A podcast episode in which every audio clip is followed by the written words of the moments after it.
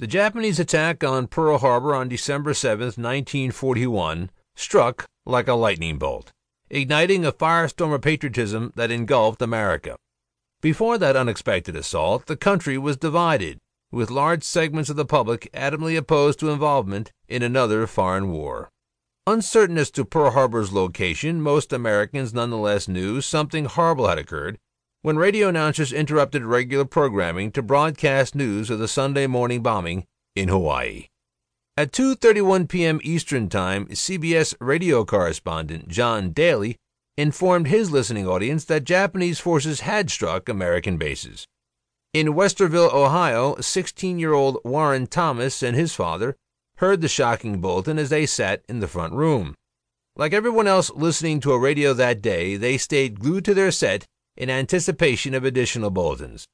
Francis Iglehart and his classmates at St Paul's Prep School near Concord, New Hampshire, received the news from a dormitory supervisor and excitedly began to discuss which branch of service they would join, though the impetus, he confessed, was as much an escape from school as an expression of patriotism.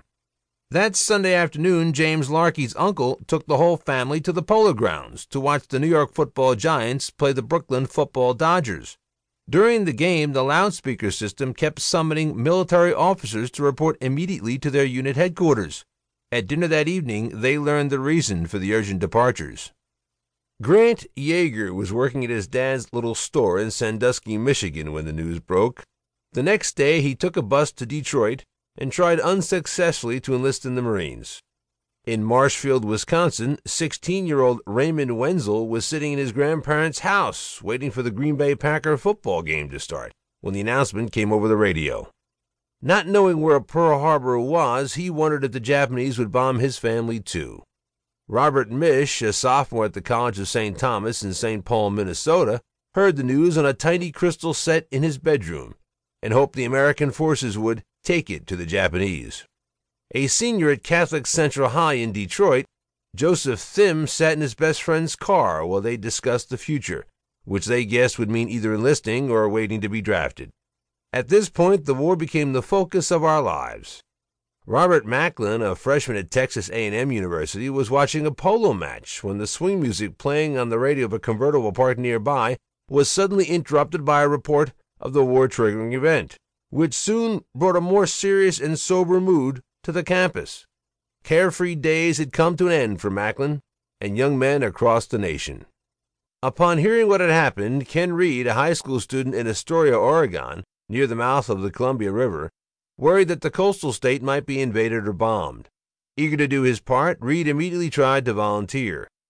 When Homer Kissinger of Ottawa, Kansas, came home late in the afternoon, his mother, thinking Pearl Harbor was located somewhere in northern California, gave him an incoherent and frightening account of an attack on San Francisco, in which hundreds had been killed. The seriousness of the situation was confirmed on Monday, December 8, when President Franklin Roosevelt asked Congress for a declaration of war in a 6-minute speech broadcast live to the nation. Throughout the country, high school principals organized special assemblies for their students. At Riverton High School in southeast Kansas, the entire school, including Howard Bowers, gathered to hear the president's address. William Gallagher, a farm boy from rural Oklahoma, and his Avant High School classmates, 100 strong, listened quietly to the sober message that would dramatically impact their lives. Working as an historical aide for the National Park Service in Washington, D.C., Charles Rowland initially didn't believe the news. He thought those funny-looking little Japs wouldn't dare attack our great naval base. But after learning the truth, shock, disbelief, patriotic anger, excitement, and anxiety overcame him and everyone else. Within days, isolationism virtually disappeared as Americans realized, especially after Germany also declared war on December 11th, the two oceans no longer functioned as an attack-proof barrier against foreign aggression. Upon learning of the war's beginning, B.O. Wilkins and his ROTC classmates at Louisiana State University marched to the university president's house and asked him what they should do to defend the country. Deep in the heart of Louisiana, they stood ready to fight. Sam Lombardo, a sergeant in the regular army, and his outfit were bivouacked near Lynchburg, Virginia, when they learned of the Japanese air attack. He later recalled, "No one slept much that night because everyone was uncertain about what was going to happen next.